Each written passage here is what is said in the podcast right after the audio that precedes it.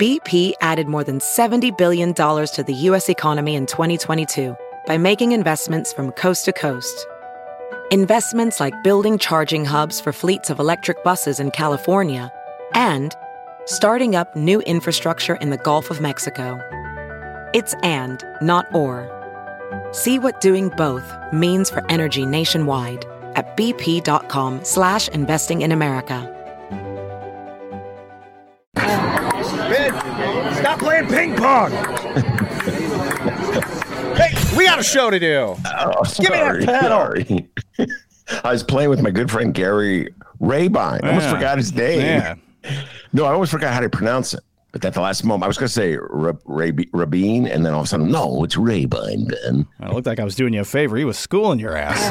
Well, No Uh, you didn't see me slam that last shot.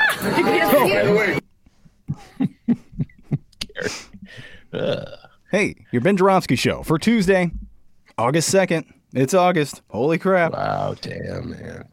It's brought to you by SEIU Healthcare, Illinois, Indiana, the Chicago Federation of Labor, the Chicago Teachers Union, and Chicago Reader. ChicagoReader.com for all things there is to know the city of Chicago.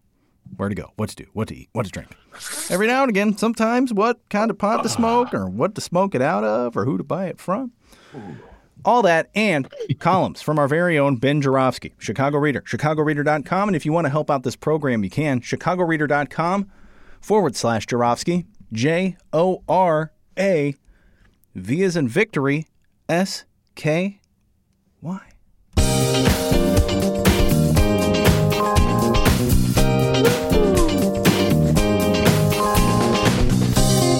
It is Tuesday, August 2nd, and this is The Ben Joravsky Show.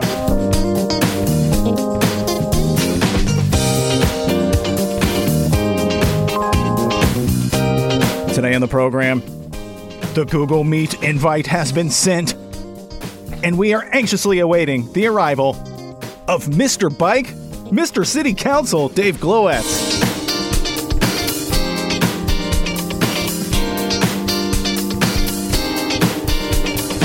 Now your host, Chicago Reader columnist Ben Joravsky. Yeah, hello, everybody. everybody, Ben Joravsky here. We're calling this Mega Vallas Tuesday, and here's why. Because Paul Vallas turns out to be a MAGA man. Got to put him on the list, D. All right, let's break it down, ladies and gentlemen. Let's break it down. Paul Vallas, of course, is a mayoral candidate here. In, oh, I like that. Sorry, I was about to dance. I thought you said break it down. Watch out. Yeah. Woo! Mm, mm, mm. Paul Vallas, of course, mayoral candidate uh, right here in the city of Chicago. Uh, back in the day, in the 90s, when you millennials were just little kids in your shorts or whatever millennials wore in the 90s, Well, I mean, listening to, I can't even know it. Well, I don't know what millennials listened to in the 90s. Spice Girls. When Dennis was listening to the Spice Girls, wee, woo. Paul Vallas was the head of the Chicago Public Schools. Before that, he was a revenue, uh, uh, what is it, revenue chair uh, for Mayor Daley. He was a, uh, one of Mayor Daley's chief financial aides. Mayor Daley, uh, back in the 90s, when the city worshiped him, everybody in the city bowing down to Mayor Daley, except for me. Dennis just said to me right before the show, Are you ever going to stop complaining about Chicago? Just leave it. Stop complaining. I go, I can't help myself. Sugar pie, honey punch. I can't help myself.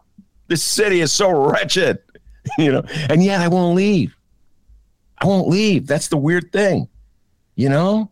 I just stay here. Other guys leave. Johnny Kass. I'm just reading this big go about Johnny Kass, the former columnist for the Chicago Tribune, Tribune, who's so conservative, so far to the right that he falls off the planet.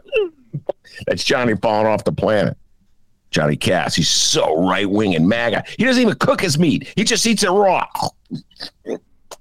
Well, he left. He left the Tribune. He's crying. I don't know. He's typical MAGA thing. He's crying. He's sobbing. He moved to Indiana, and uh, everybody wrote about it in the media because nobody likes the guy anymore. Let's face it. Nobody likes you, Kass.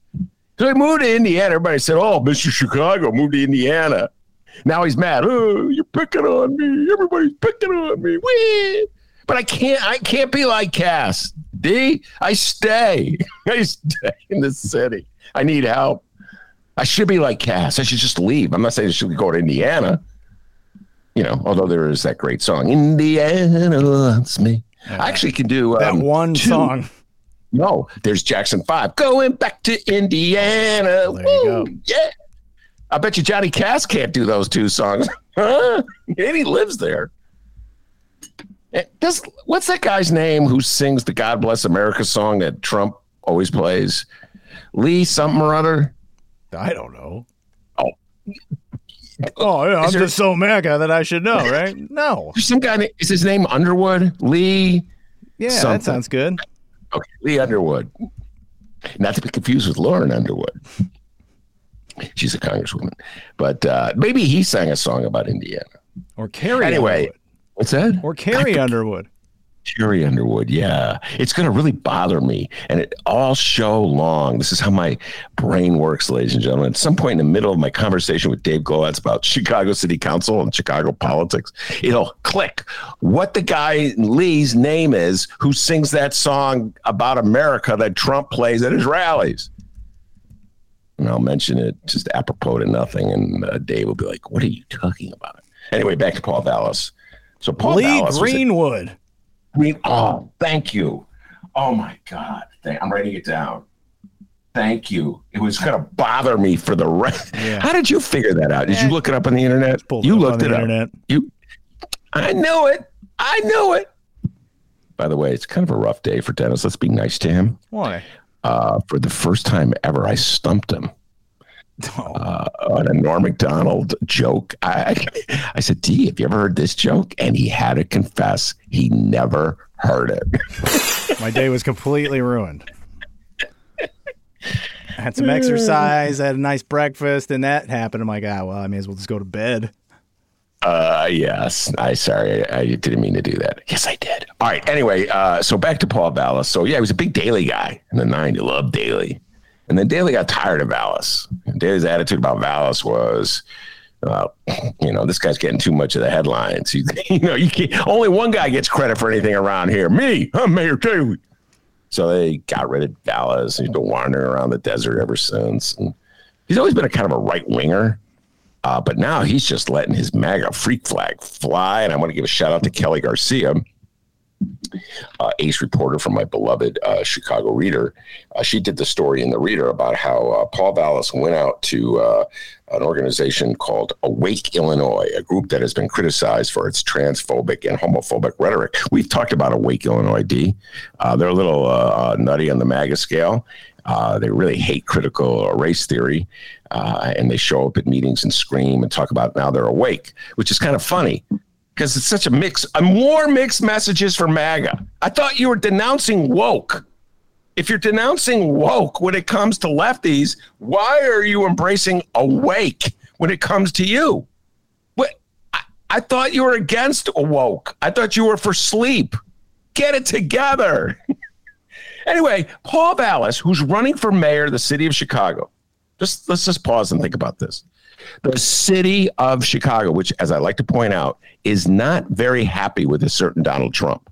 In the last election, Donald Trump got, I believe, 15% of the vote. Look it up.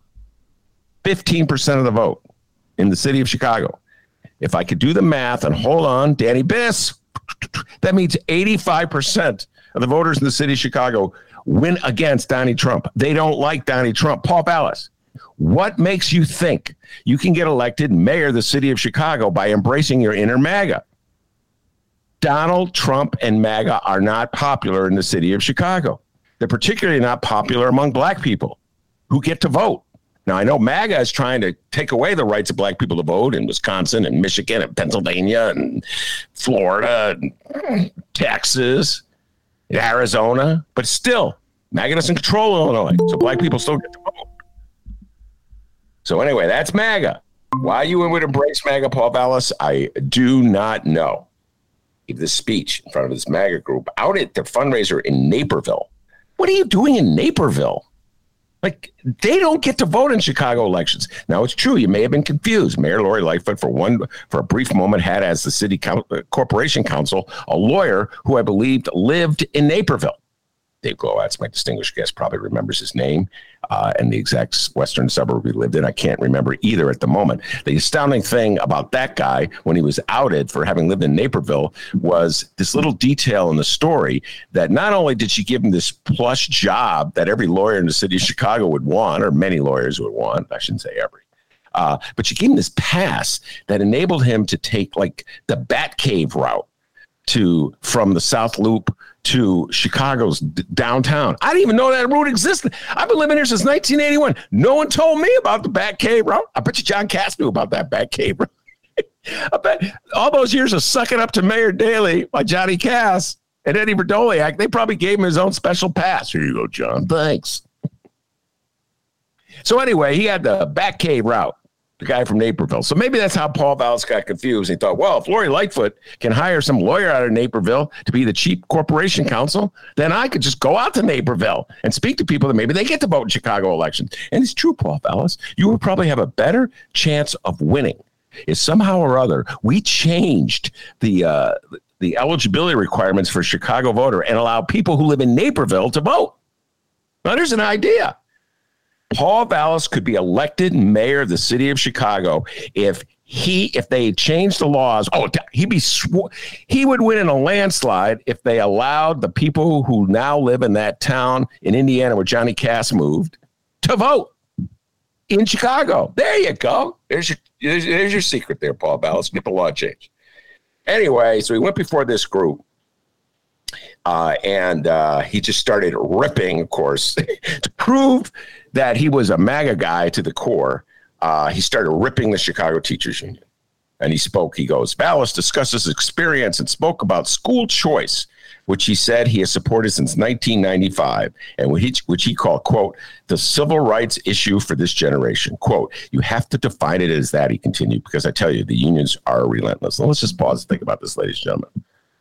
Paul Vallas is giving advice to Awake, this MAGA group from Naperville, about how they could build their support uh, among, what I don't know, people in general, but black people in, in particular, uh, by saying school choice is a civil rights issue. Hey, message to Paul Vallas. Awake doesn't believe that civil rights is a legitimate issue. They're against teaching critical race theory. They think if you teach little kids, little white kids about slavery, those white kids will be traumatized and they will just go into shock. And so, to protect the sensitivity of the little white kids, you're not allowed to teach about slavery. Hello, Paul Vallas, mixed message. They don't care. They don't want to hear about civil rights.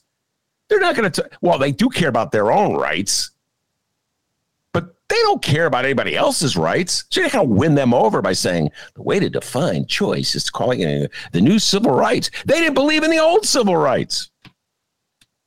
Anyway, Kelly Garcia, Bulldog reporter for the Chicago, my beloved Chicago reader, wrote the story. The Tribune picked it up. It's all over the place. First, Vallas was standing strong, goes, ah, they're, you know, it's what is, it's the, culture cancelers coming after me.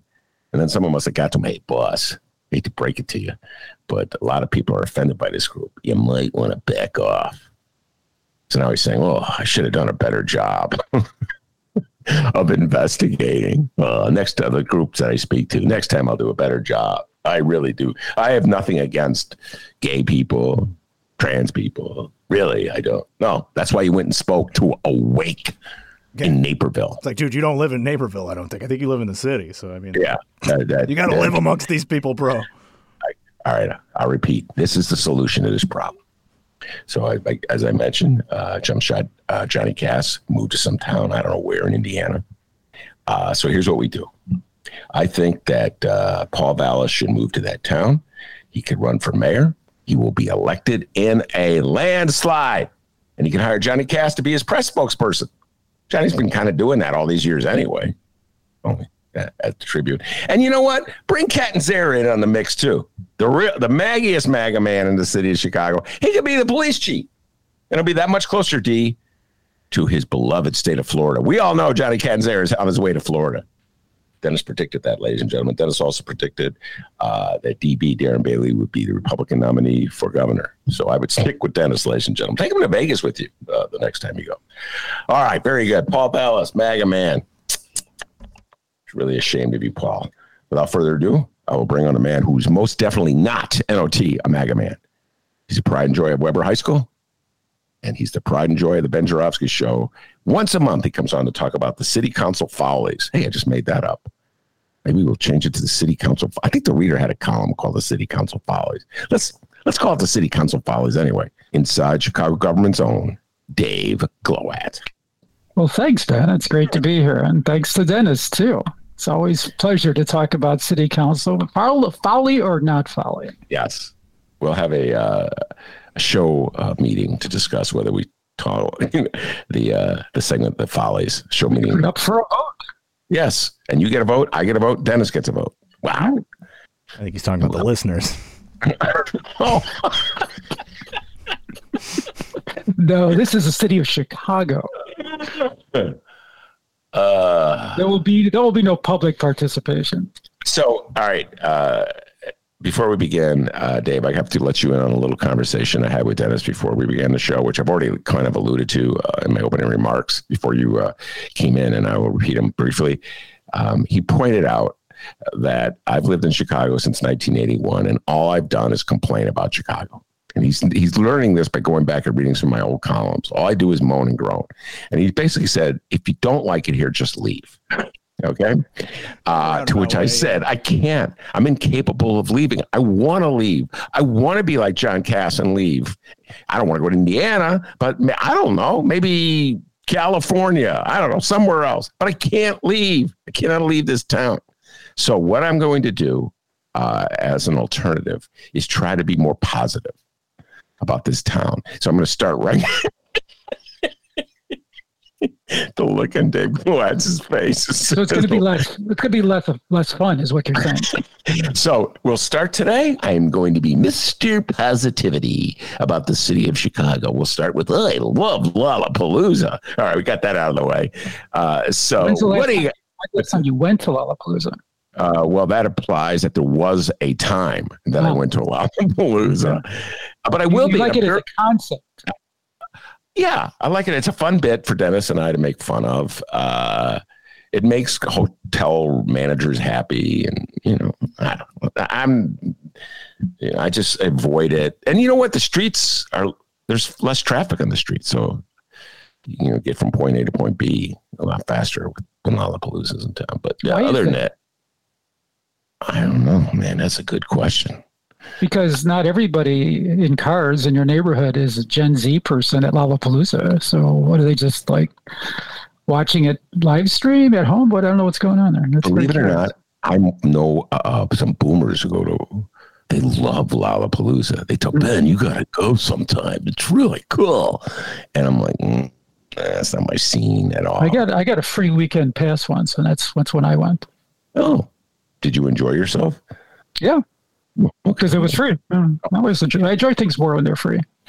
Uh, all right. Without further ado, we're going to put aside this Lollapalooza talk, and I will be positive, ladies and gentlemen. You're going to see a noticeable change.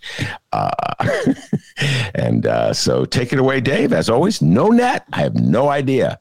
Very proud of this, as Dave pointed out to me at the start of the show, or the, when we were talking before we went in the air. Very proud of the fact that I never know what he's going to introduce. So who knows where the conversation will go. Take it away, Dave Glowacz. Mr. Risk Taker.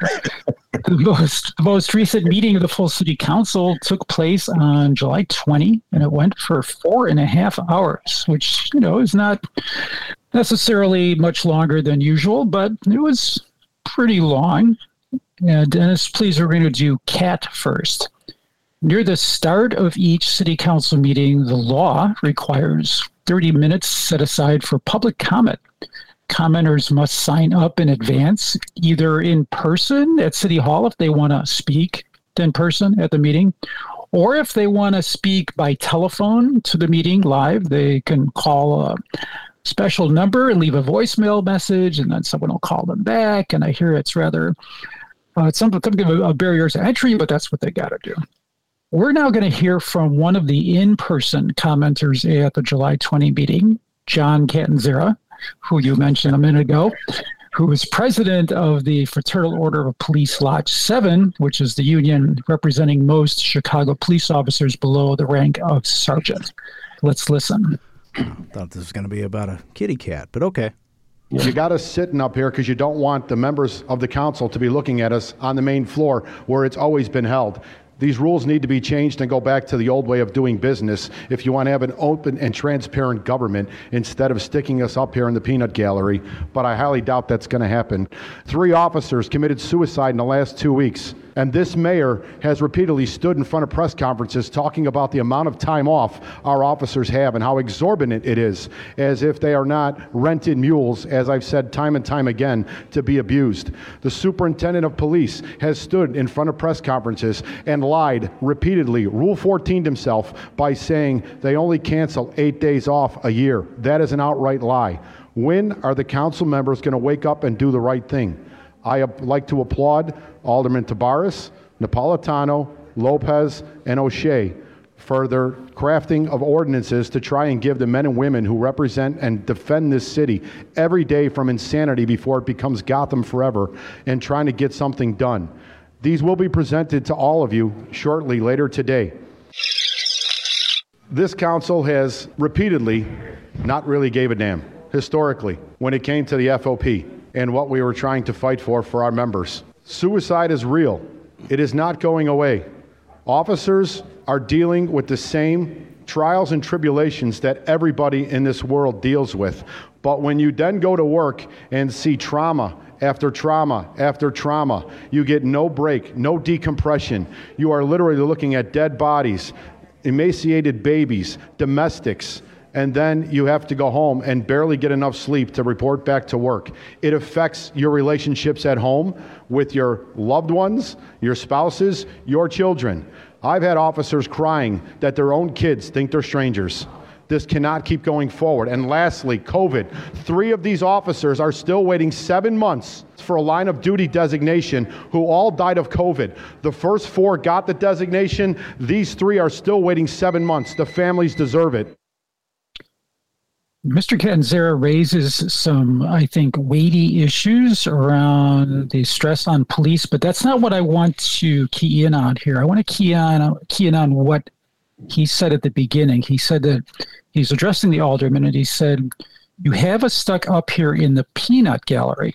And I've talked about this before. That since the early days of the pandemic, the city council started meeting uh, via video conference, and then last year they resumed in person meetings, but they still have not allowed members of the public onto the main floor of the council chamber as spectators, where members of the public must go if they want to witness the proceedings or and or comment in person is there's a mezzanine above the council floor that is glassed off and it extends the mezzanine extends kind of over the floor so the people in the mezzanine can't really see the alderman. They can look through the window down and see the mayor and the city staff but they can't see the alderman the alderman unless they go to the front of the room and look up. They can't see the spectators and uh, important to this conversation is they can't see the person who is doing the public comment so while uh, Mr. Catanzara and the other public commenters were speaking, because I was there in the press box watching the alderman, because I, you know, I couldn't really see the uh, public speakers too well either. I had to crane my neck. Uh, a bunch of aldermen gathered at a side of the room, out of view of the peanut gallery, as it were, and started kibitzing. Uh, uh, what's your name, Ben? What is what is the meaning of kibitzing? Just uh, having a private uh, conversation, you know, just chatting among yourself, exchanging uh, wisecracks, and uh, you know, just uh, sort of just uh, like when you're playing cards and you're having a side conversation. It's more of a side conversation than an actual full fledged conversation. If you follow what I'm saying. And I couldn't hear what they were talking about. I was reading the body language, and it looked more to me like kibitzing than say weighty uh, discussion about how they're going to vote on a particular thing. But that's, you know, just my impression.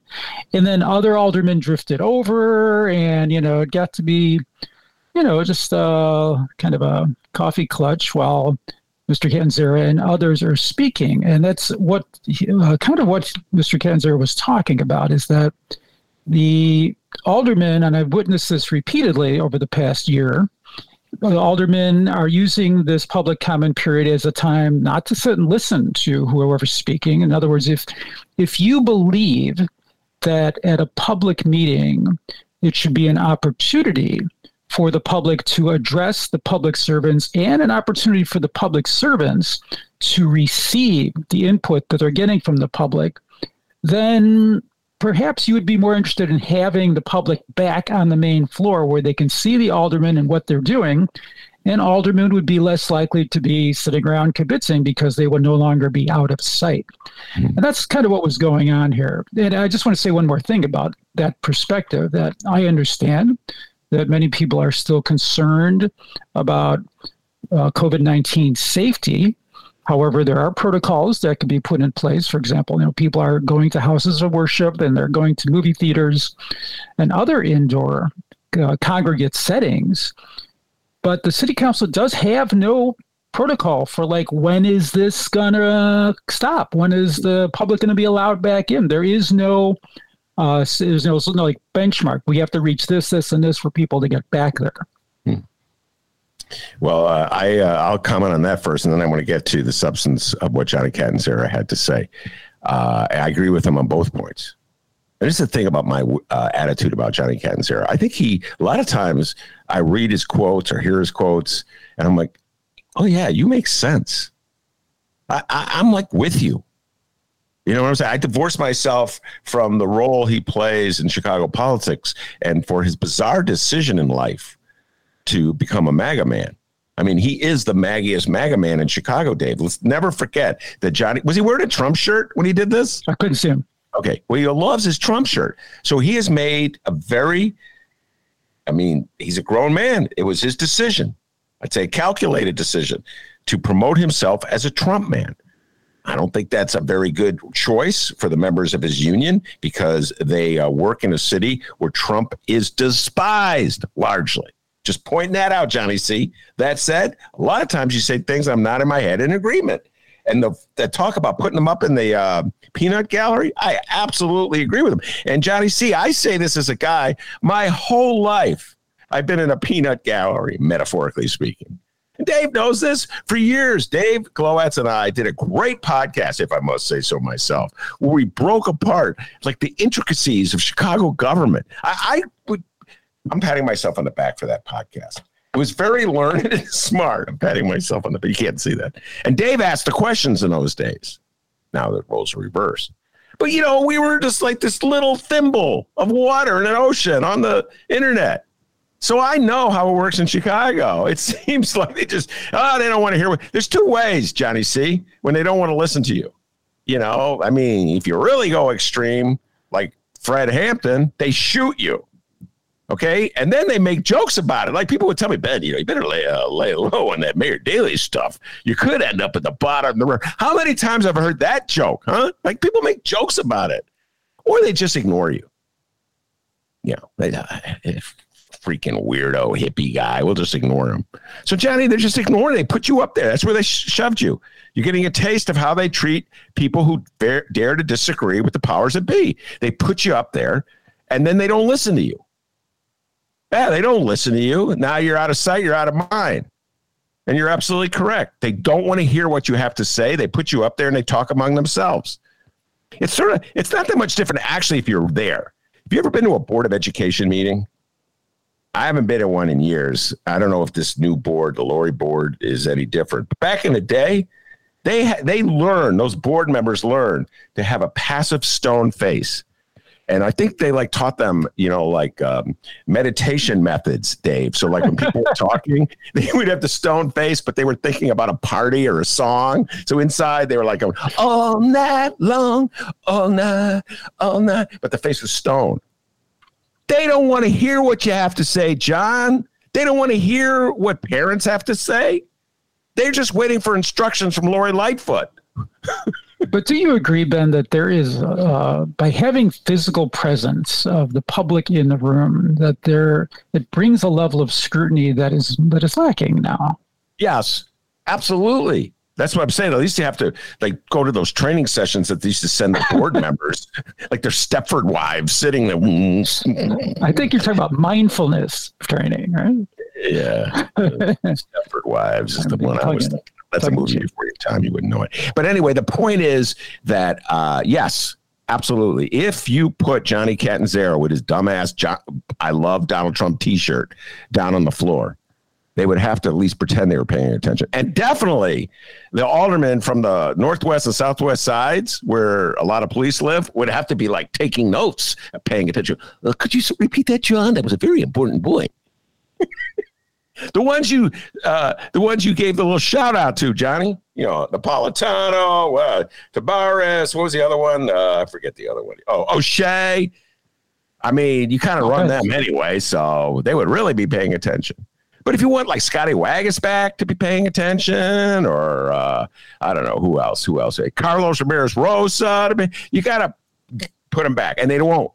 They're going to put them, and they're going to use that COVID excuse. Mayor Lori Lightfoot is bringing NASCAR to the lakefront. Just celebrated Lollapalooza. Put like hundred thousand people in the Grant Park. Shove them face to face. But can't stick two hundred spectators on the floor of the city council. Yeah, you can't figure it out. I don't. know. You could do one at a time. You can have them line up, queue up outside the hallway. You make them all wear masks. Have them six feet apart like the old days at Trader Joe's, you know.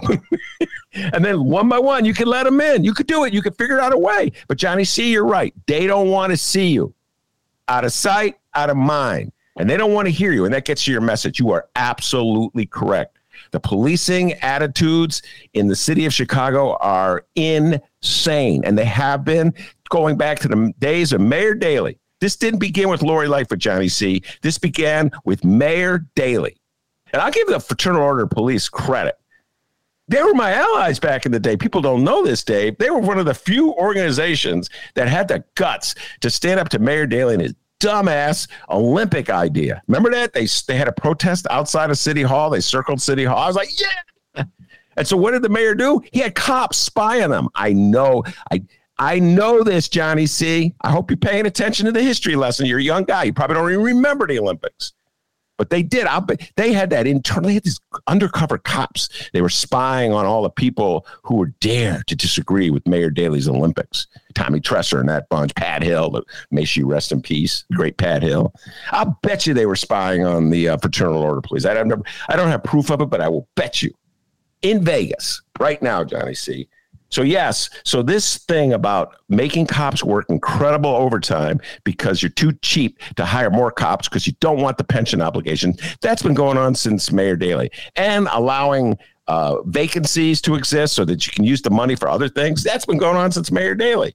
And it does have a cost. And you know, here's the other thing, Johnny C. I'm going to tell you this right now. You may not know this. I'm going to tell you this for a fact. I was at a wedding not too long ago. There was a lot of cops at this wedding, and they were going, you got you got to love Mayor Lori Lightfoot with the overtime. I'm making so much money.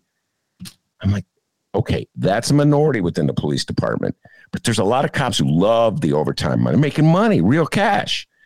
You know, I think it's a crazy way to run a police department. I do believe that it's not healthy for the police officers and their families. And if this city wants police presence, which they do, then they should hire more cops and they should train them better. There, I said it. There's Johnny? another consideration, the fiscal consideration. The the Office of Inspector General has found in the past that the police department's policing of its overtime records is pretty bad.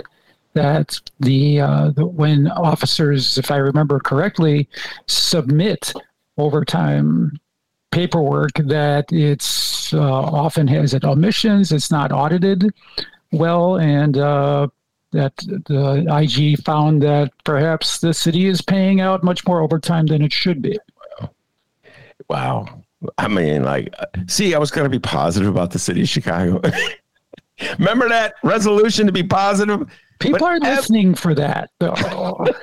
I mean, you could go do it elsewhere. Uh, I just, uh, yeah. So everything in this city is so corrupt. Everything is so corrupt. Uh, but I don't, having said that, I just don't believe that it's healthy for anyone involved to have all this overtime. Uh, and you should just legitimately hire enough cops so that like there's people on hand to patrol during I don't know Lollapalooza weekend, and not everybody has to come on in. I remember one time uh, back in the O's. Uh, I had a lot more friends on the force then. A lot of my friends from the O's are in force retired, but it was. I remember some dignitary came to town, and all days off were canceled. I can't remember who it was. I just remember my friend going, we were supposed to go to a, a game or some sort. And he goes, I can't go, Benny. I, I got overtime. I, I got to work this um, detail. So that's the old way in Chicago. You know, it's an old tradition with the police, but I, I, don't think it's healthy. I don't wish, don't think we should do it going forward. But here's the other thing. One more last thing, Johnny C. One last thing. Those wards that you represent, those Southwest and Northwest side wards where so many police, the vote against the fair tax was overwhelming. Overwhelming. That's the most overwhelming vote against the fair tax in the city of Chicago. The fair tax would have raised taxes on the wealthiest people in the town, uh, in the state, like Kenny G and John and uh, JB Pritzker, and used the money uh, to fund obligations like the pensions. So you can't have it both ways. You can't be MAGA to the core. You can't be anti-tax to the core, and then expect the city to have the money to hire more cops and pay the pensions. And here's another thing, Dave. You got me going.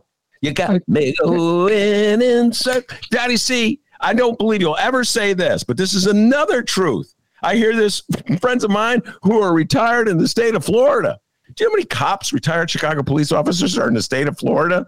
Drawing their pensions and and bitching and moaning about JB Pritzker's liberalism while they're drawing their pensions and going, I love Ron DeSantis because taxes are low. Yeah, they're low because the cops in Florida don't have the pensions you have.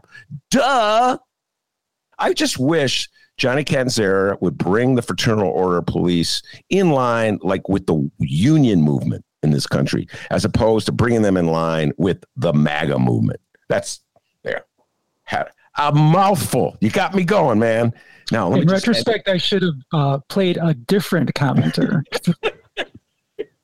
yeah, but I actually agree with him, man. It's insane. I know you do. Insane. You're positively in agreement. There you go. Yes.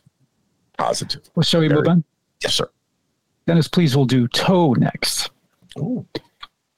Recently, Ben, you might have heard that the City Council's Committee on Pedestrian and Traffic Safety approved a proposal by downtown 42nd Ward Alderman Brendan Reilly, an ordinance giving police the power to seize and impound a vehicle previously used in violations of the city's laws against drag racing, even when the operator or the owner of the vehicle is not present.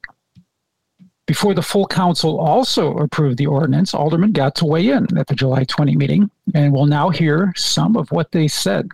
This starts with Committee Chair, 27th Ward, Alderman Walter Burnett. Let's listen. There was a substitute ordinance introduced by 42nd Ward Alderman Brendan Reilly regarding empowerment of vehicles involved in drag racing or drifting. Chair recognizes Alderman Brookins. We would hopefully ask that the police also enforce an ordinance I passed more than eight years ago where people are throwing trash out of their windows and littering our streets that their cars could get impounded. Each and every year when they come before budget, I ask the police department whether or not they have enforced that ordinance, and I always hear crickets. But people are calling our ward offices every day especially if you are living a ward that borders the Dan Ryan, yelling and screaming at us at all of the trash and debris that litters the African American community and others. So while I am all in for your ordinance, I just hope that the police officers will enforce it. Solomon Lopez. This body, you, my colleagues, have tried half a dozen times to make this an issue that the administration and the police take seriously to no avail. No one performing these acts takes this government seriously. We must enforce, we must hold accountable, and we must recognize that until there's a will to do that, this will just continue weekend after weekend after weekend. Alderman Garza. One of the things that I find very interesting is they've been drag racing on 116th and Stony Island and Doty Road for over 50, 60 years. We have pulled numerous cars out of Big Marsh, which is now a world class bike park, over and over and over again. I would like to see cameras and speed bumps and anything that we can do to try to make it safer because hundreds of people gather there at night one, two, three o'clock in the morning, and the police station is probably four or five blocks away. People are getting killed, cars are going into the marsh. This is great. I hope that we can enforce this and put an end to this senseless drag racing and drifting.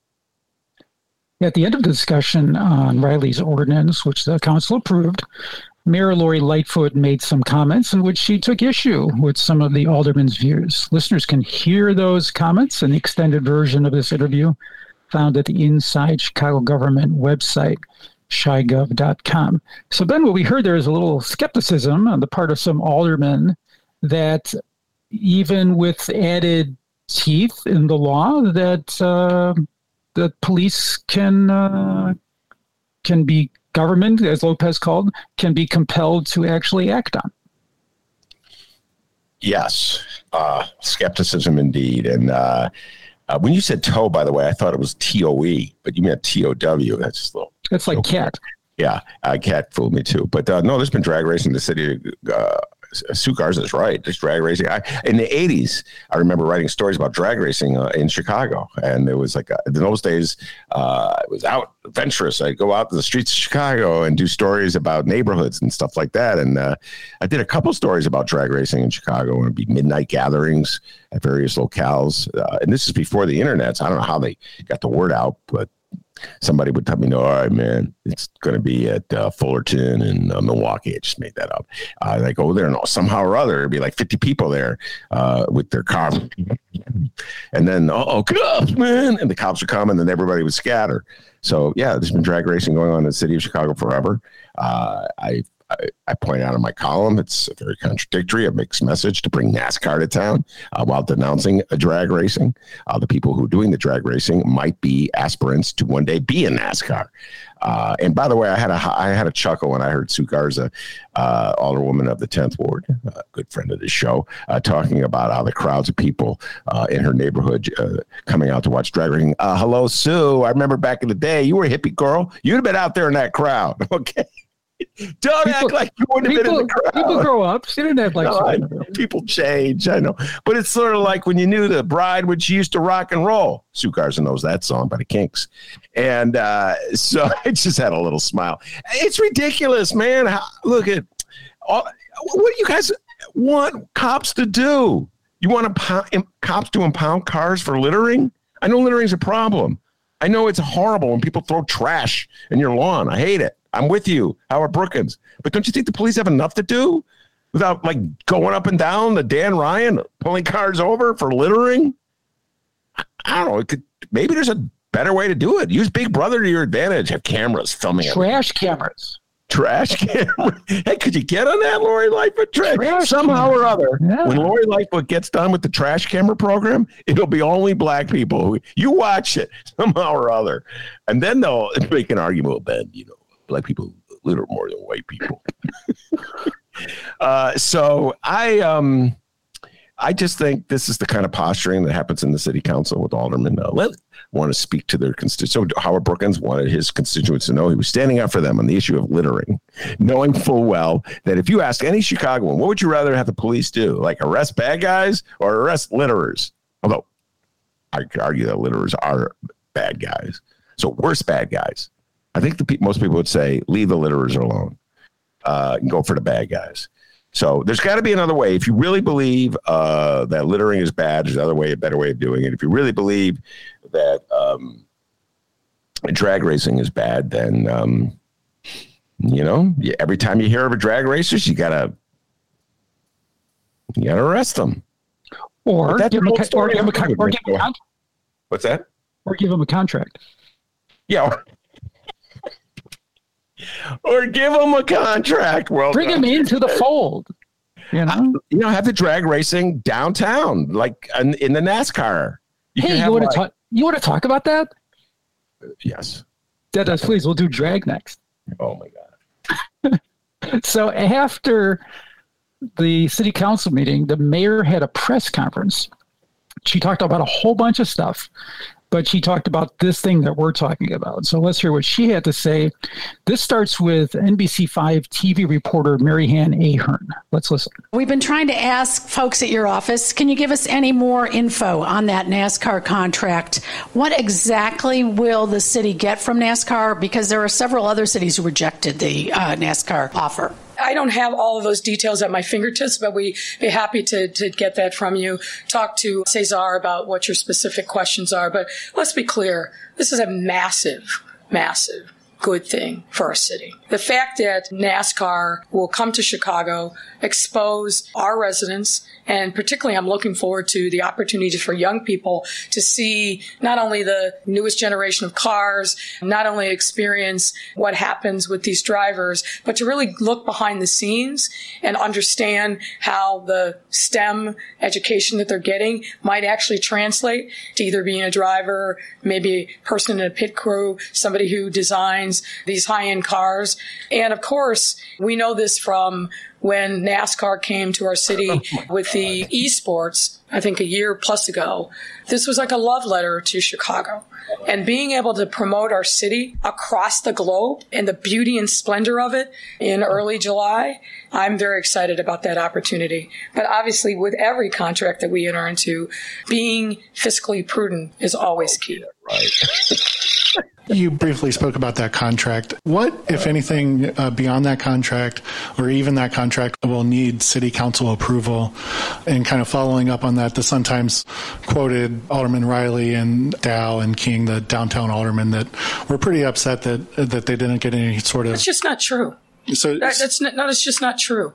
Every single alderman for whom this touched was consulted ahead of time, had a briefing from NASCAR and our team, with the exception of Hopkins. They reached out to him, but he either couldn't accommodate the schedule, but it's just simply not true that they were not consulted ahead of time and weren't briefed. That's just not true.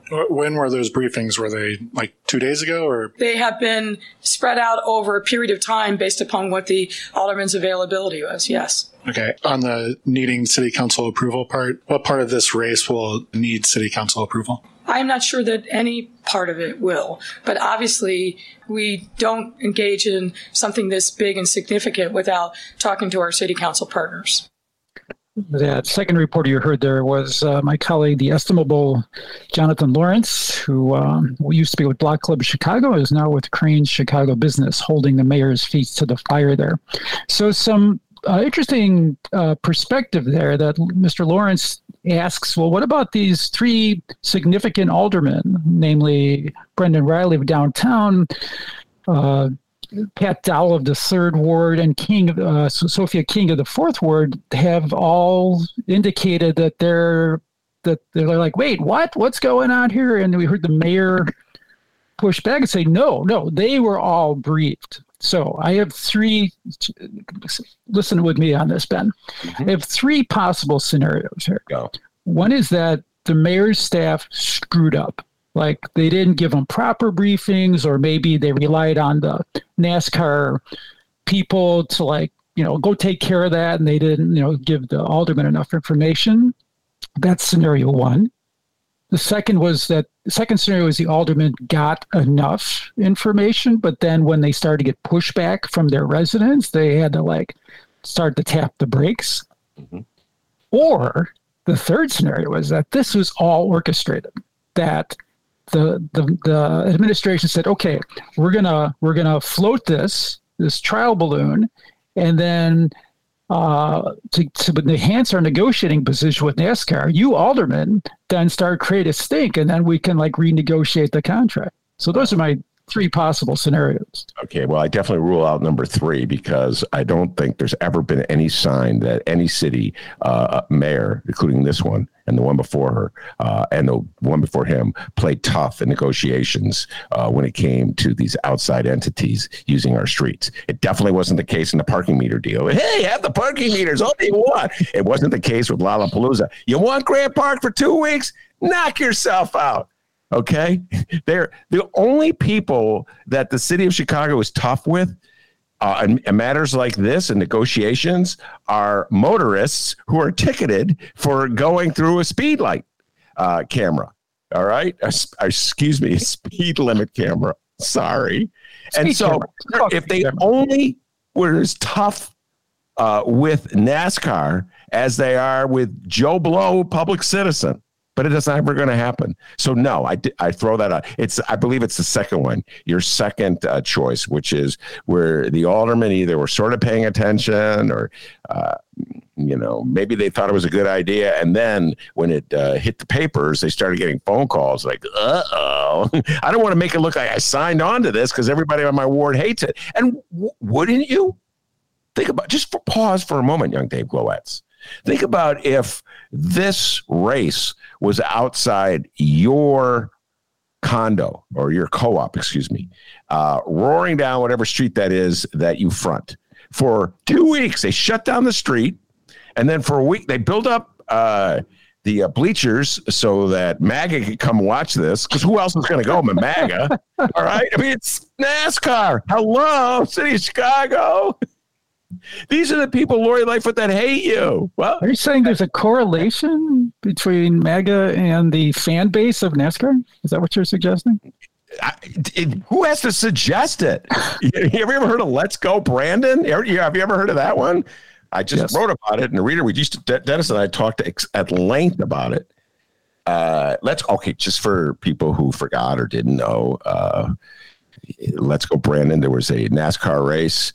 Uh, and somehow or other the NASCAR crowd, I think I forget where it was, maybe in Florida. Don't quote me on that, uh, but it was some uh, MAGA country, uh, and the crowd for I, I don't know why uh, just started chanting "F Joe Biden." See, Dennis, I won't say it in case we drop this show on Lumpen. You're welcome. Uh, so they just started chanting uh, F Joe Biden. And the uh, news reporter uh, who was broadcasting at the time uh, an interview with uh, Brandon, who had won the race, someone said, What are they chanting?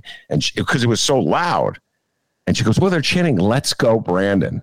And so MAGA has accepted that. That's like their rallying call. So yes, there's a correlation between NASCAR and MAGA. So you can imagine the the TV footage of the Chicago NASCAR race with these posters in the background, like "Let's go, Brandon." You yeah, know? "Let's go, Brandon" posters, uh, or the real thing.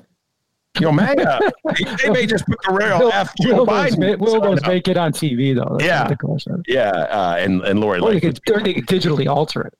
Yeah, they would digitally alter. Like an NFL game, you know, it's like all this stuff on the sidelines. But so, of course, you would be outraged if they brought the the uh, MAGA race uh, to your uh, front door. So of course, people in Brendan Reilly's ward are going to be irritated. Of course, people Sophia King's ward are going to be irritated. Of course, people in Pat Dowell's ward are going to be. Irritated. Their life is going to be intruded upon by an event they have no interest in. Let's face it. There's no great market for Ma- for NASCAR in the city of Chicago you know? And this notion they always like try. This is the thing about mayors. When they have a dumb idea they always try to pretend as though they're doing it for the good of the children. I really yeah. liked how uh, creative uh, perspective that the mayor had around linking it to stem education science technology engineering and math. Like you know if you go the kids go to nascar they'll say oh i get the importance of stem education no kid in ever will ever make that co- association. None. The mayor should make it for them. no, and they go oh, behind the scenes. Look, oh, you're going to start trotting kids out to see the pits behind the scene. You're going to let kids in. Tons of yeah, every school in Chicago's going to get to do that. Brilliant idea. Brilliant idea. Ben, the mayor's office is taking notes. I'm sure. They're oh, going to start. Yeah. They're going to start putting together like field trips from the schools. Yes, um, there you go. It's going to happen. Field trips. NASCAR's going to call the mayor up. Get these blink bleeping kids out of our NASCAR, pits. our pits. They're, here's what they're going to do, ladies and gentlemen. They're going to close down Grant Park for at least two weeks. You're not going to be allowed to go there. They're going to build fences because they got to put their bleachers up because they got to charge you. So they got to figure out a way to charge you to go. Okay, that's what they're going to do, and they're going to uh, charge people to go in and watch cars go around and around and around. And there's not going to be any education. No kid in the city of Chicago is going to see, I get behind, or maybe one kid. No, here's what they'll do, Dave. They'll trot in like three kids, you know, and the kids will be looking, ooh, and they'll make sure there's a picture and it's on the paper and in the news. And so that's what they're going to do. But there'll be a, there'll be a competition for the kids who get to do that. Yeah, there'll be a couple. That reminds me of the bit that Dennis. We haven't played this one in a while, uh, but it was uh, Lori Lightfoot at the celebration when the Sky won. Chicago Sky, the women's uh, basketball team, was the champions last October. I want to say. Uh, so at the celebration in Grant Park, uh, Lori Lightfoot goes, "Good news, Chicago." Uh, was it Wilson or Spalding, one of the manufacturers, has agreed to donate uh, as on, on behalf of the Sky 300 basketballs to some lucky Chicago school. I'm like, uh, that's what we get out of this. that's not even like one basketball per school. That's it. And so they they take this like minuscule. So they'll take three kids, schlep them into the pit. The kid will meet Bubba Wallace, who's a NASCAR driver, shake his hand, have a picture taken, and they'll go, "Wow, what a great outreach!" They're all gonna. They, and let's not forget, ladies and gentlemen, she said that Mayor Lori Lightfoot said that this is all for the school children of Chicago, so they could sit there in the stands and do mathematical comp- computations, which will help them with their STEM programs. Okay, she said this right after denouncing drag racing. The people who would want to see NASCAR are the ones whose cars you want to impound. that will make them that will make them want to go na- to NASCAR more because their cars have been taken away, so they'll want to see other people's cars. I think it's it's probably you know just all very carefully plotted out. Yeah, it's all very. You can be sure of one thing when it comes to uh, NASCAR or Lollapalooza. There's nothing careful about what they did. It's like, oh, let's. What a- happened to the positivity? Oh, you're right. Hold on one second. Hold on. Let me drink You know, Dave, I think it's really nice that Chicago will be a showcase uh, to the NASCAR audience uh, in their MAGA t shirts. And then after the race, they can go pose for photos under the Trump sign on that tower overlooking Chicago River, which somehow or other uh, Trump got to put up thanks to Mayor Rahm Emanuel. yeah, haven't forgotten that one, Rahm.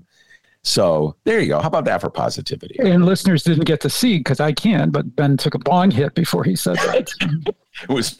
it was oh, that's not a bong. oh, that's not a bong. I'm sorry. That looks like a bong from. Oh, that's hilarious. I wish it were a bong. I haven't smoked reefer since 1981. Help! I need help.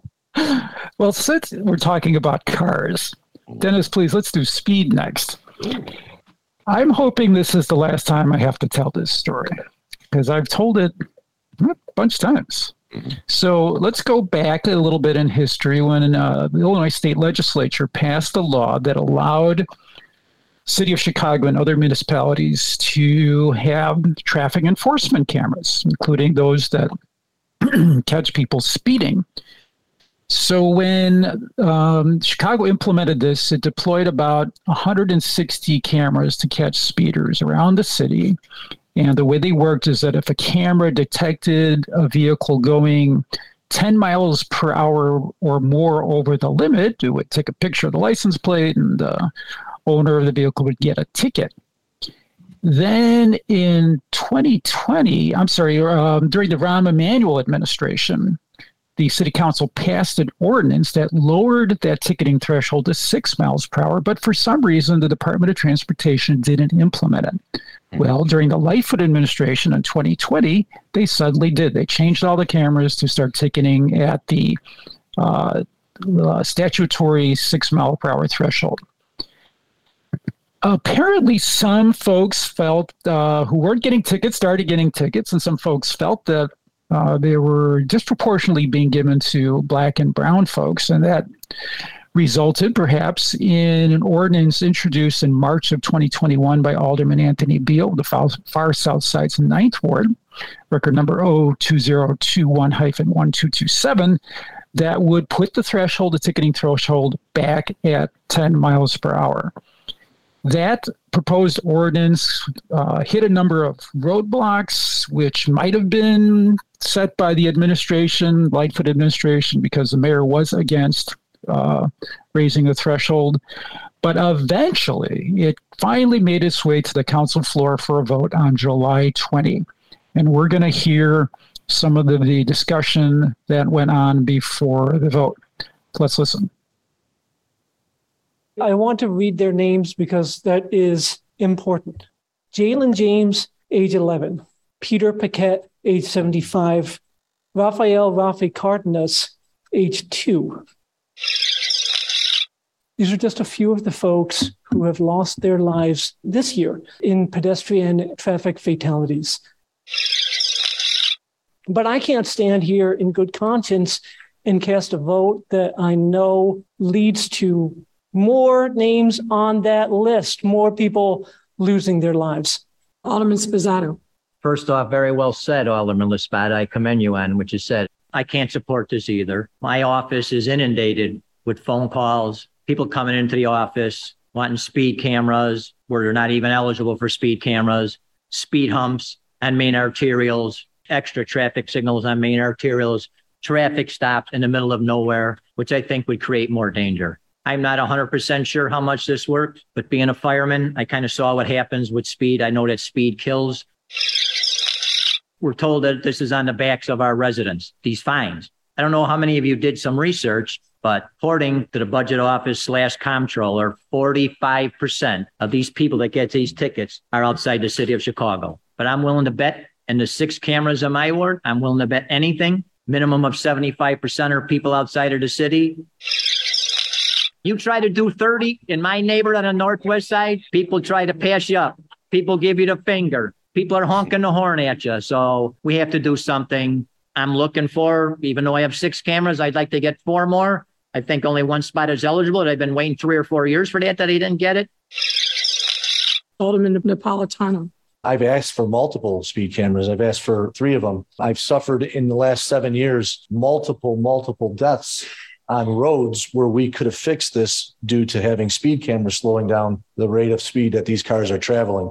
And it's fallen on deaf ears every time. I've been given a myriad of different reasons why we're not installing new speed cameras. And when we fact check them, they've all come up improper or inconclusive. I'm just being told that we're not installing them. If that was the case and we're worried about losing this amount of money that can go towards supporting the police or helping the city, aldermen are asking for more speed cameras in their wards. We should be giving them. I've got kids struck on multiple occasions on Foster Avenue.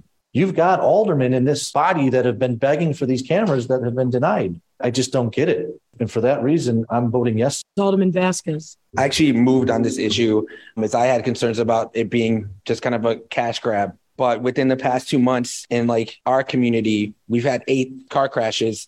We've had a two year old, a three year old, an 82 year old, a 72 year old all killed there's a little bit of dissonance with my colleague Alderman Napolitano to be asking for more speed cameras. And because you don't get the speed cameras, we should then make it more dangerous for everybody else. I don't necessarily understand the logic.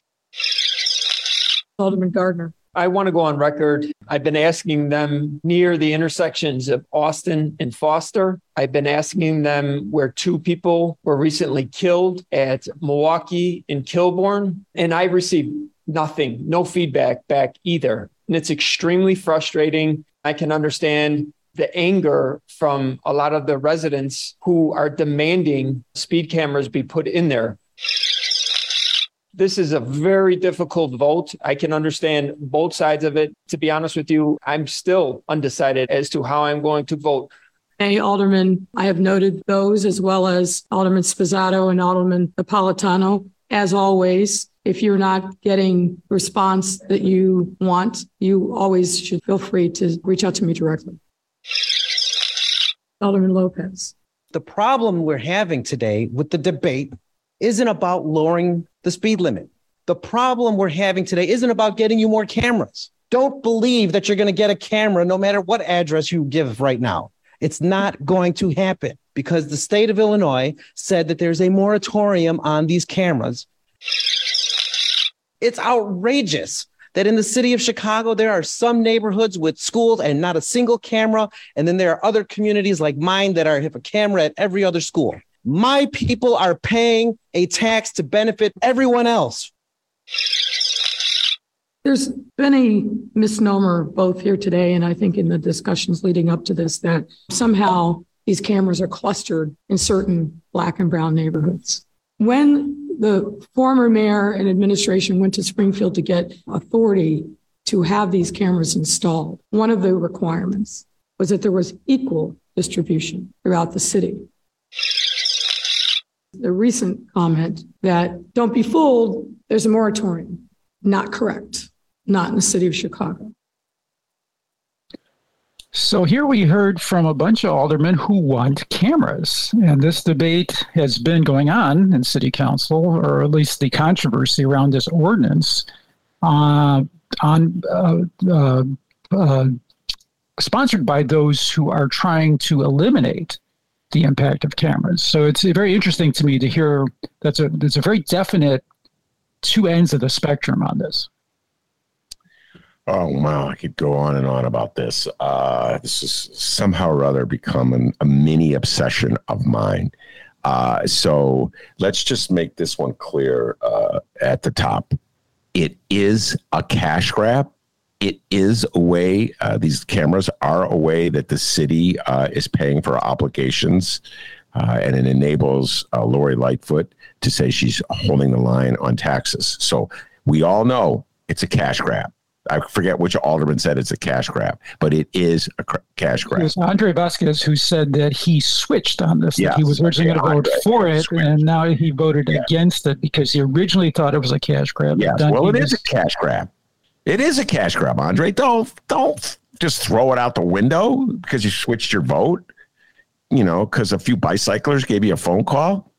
It is. He, he did cite fatalities in his work. Okay, let me go to the second point and yes, you're correct, Andre Vasquez.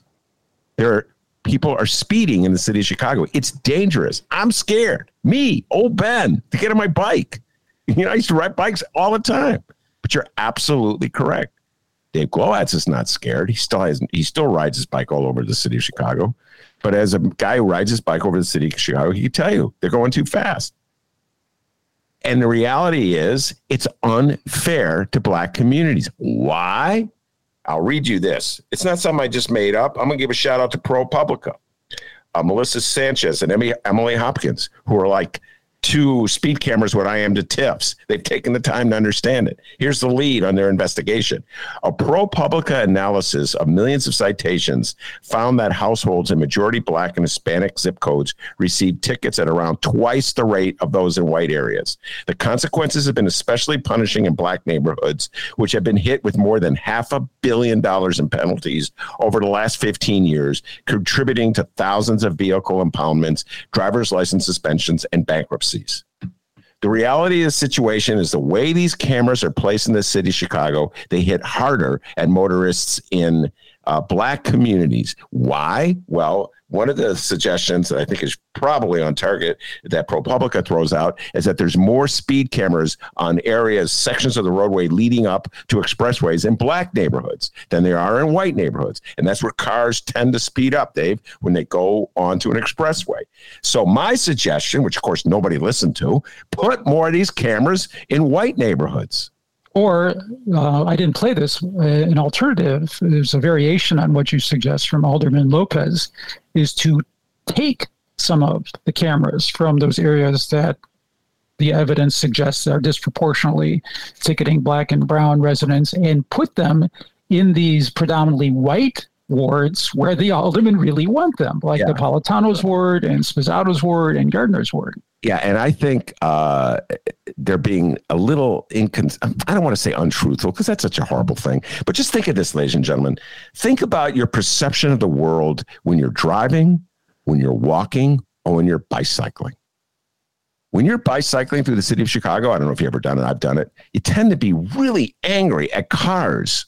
I'm speaking for myself. You're cutting too close to me. You're going too fast. You're not respecting me in the in the uh, in the in, in the intersection. When you're driving, you tend to be really annoyed by the bicyclist. You're going too far into the middle of the road. You're I'm so, red lights. I'm so, yeah, you don't stop at a red light. I'm so sick of seeing you zoom ahead of me while I sit here stewing and steaming in my car in a red light, and you just zip through like you're so happy. Hi, I'm Dave Glowacz, and I'm going to go through the red light. Dave Glowacz never goes through a red light, ladies and gentlemen. We have no evidence one way or the other. oh yeah, there's a secret camera on you, and there's. the point is so it's like whatever your perspective is changes. So people when they're living in their bungalow or their home on the northwest side are worried about speeders. Guess what? When they get in their car they speed. And they don't want to be ticketed. So i've got a feeling to quote the beatles that the reason they don't put those cameras in those white neighborhoods they don't want a bunch of white people calling them on the phone but if you listen to Nick Sposato, his his residents are calling, clamoring for more speed control. Yes, and I just got finished saying people are inconsistent. They clamor when they're looking on their front lawn at cars speeding through their neighborhoods, and they curse when they are the speeders going through the light. So you're saying that they would he would be getting different phone calls if those speed yes. cams showed up, his yes. additional four that he's looking for. Yes. And I think the city of Chicago is just altogether happy to have this program put the greater burden on black communities and white communities. And so my how would I have voted? because really what you know like uh, how do you vote how do you articulate that in a vote that it's like a phony issue uh, and you're not given a real solution to it uh, i would have uh, voted i would have had to have vote with Beale even though uh, the bicyclist in me would be with the Dave Glowaczes of the world and wanting more speed cameras, uh, wanting the uh, threshold to remain at six miles an hour. I just would have had to have voted with Beale because of the utter inconsistency of which the program is uh, operated and just the continuing racial inequity about the whole thing. And do you know what? Do you know what the vote was? Uh, yes, uh, I could do this off the, oh, with, oh God, it, Okay. Without a net, ladies and gentlemen. With, ladies and gentlemen, this is unbelievable if I pull this off. This is truly a cry for help. I don't have it in front of me. She got 26 votes. Correct. Um, Mayor Lori Lightfoot, and you, uh, she only needed 25. She would have been the, the decisive vote because the mayor gets to cast the break the tie. So there were 26 yes votes, and I want to say 17 no. Very, votes. very close. There's 18 to 26. That's pretty okay. good, man. Yes, thank you. And then there was a bunch of people, Rossana Rodriguez, uh, Sanchez. Yes, there were, there were there were three aldermen absent who were not at the meeting at all. Jeanette Taylor of the 20th, Carrie Austin of the 34th, and Maria Hadden of the 49th. But there's were there were those who didn't vote because they left the room for the vote, which were Howard Brookins of the 21st, Rossana Rodriguez Sanchez of the 33rd, and Carlos Ramirez Rosa of the 35th. Yeah. So that we could call those the profiles encouraged. Yeah, Carlos, you should have voted no. I, you know, I love you both, but you should have. In my humble opinion, you should have voted no because it's an inequity. Uh, and uh, I understand though, they're getting phone calls in, in on the north side of Chicago. Uh, it again, it's uh, the people who felt strongest about it were bicyclers, and they were very organized, and uh, they let their alderman know. Uh, and yes, it's dangerous out there, and we need to do more to make the streets less dangerous. So put more cameras. oh no, Ben, you don't understand. People I like the trash cam idea myself. The what idea? Trash cam. Oh, trash cam. Ladies and gentlemen, yeah, we should really, uh, we won't, but sometime flip uh, the roles uh, and have Dave here in his uh, role as truly one of the most knowledgeable bicyclists in the city. He really is. He wrote a freaking book about it. Uh, and um, I would love to get your thoughts. Yes. I have a suggestion. Yes. The city council is taking August off. Okay. So they often do. There will be no meeting of the full city council. And uh, so far, I've seen there's only one committee meeting scheduled for the whole month of August. So if you like, we can do an Ask Mr. Bike segment. Yes. I'm going to have my uh, assistant your, call your assistant. Yeah. Have your boy okay. call my boy. Yeah.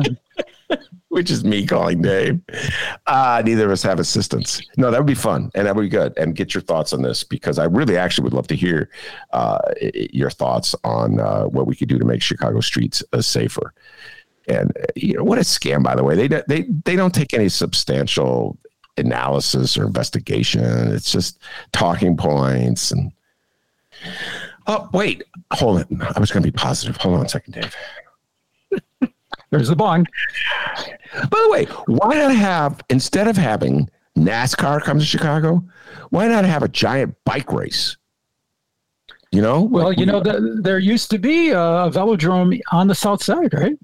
did they take that down? I believe that was supposed to be leftover Olympic. Remember, they were gonna have a couple of them for the Olympics. Yeah, yeah. You're gonna. They did the See? same Olympics. What happens if you don't get the Olympics? It's bad for biking if you don't Oh, have the Olympics. never forget. They got all these bicyclists. Dave and I have been down this road. Some of the biggest suckers in this town are bicyclists, particularly in the during the Daley years in the '90s. Come on, Dave. You know I'm telling the truth. Oh, Ben. I, I get accused of being one of them.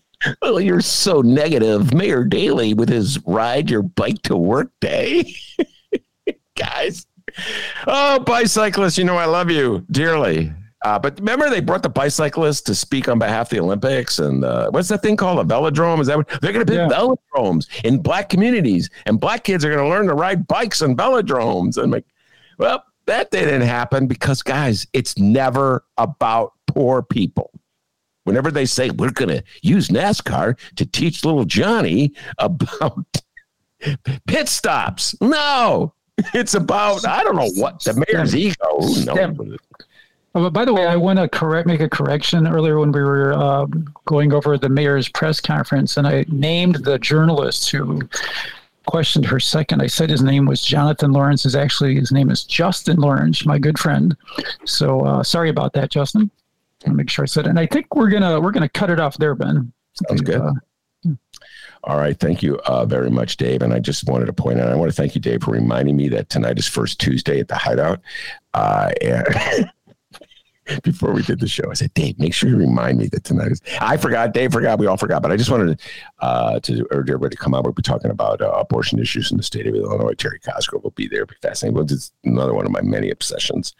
Uh, in the old days, I used to ride my bike uh, to the Hideout. And these days, I tend to drive in part because I'm afraid of speeding. So I just want to put that out there that I too am inconsistent. I too am all over the map.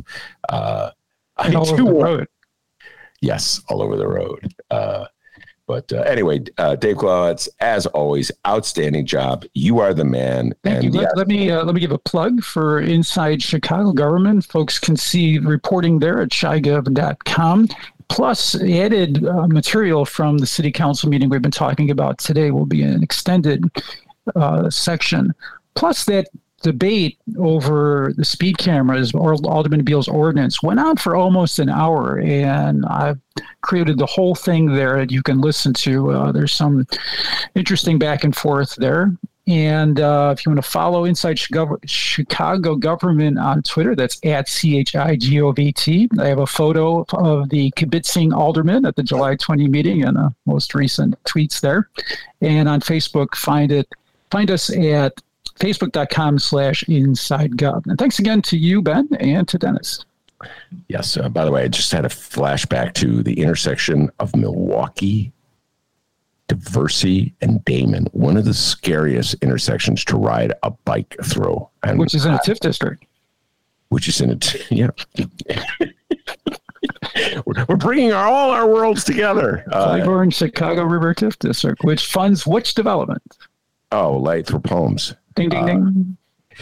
Wow, I, that's a cry for help. All right, thank you very much, Dave Glowacz. And uh, yes, we'll have a conversation uh, in August about bicycling in the city of Chicago. I'm looking forward to that very much. I also want to thank the man, the myth, the legend, the pride of Joy of Alton, Illinois, without whom this show would be possible.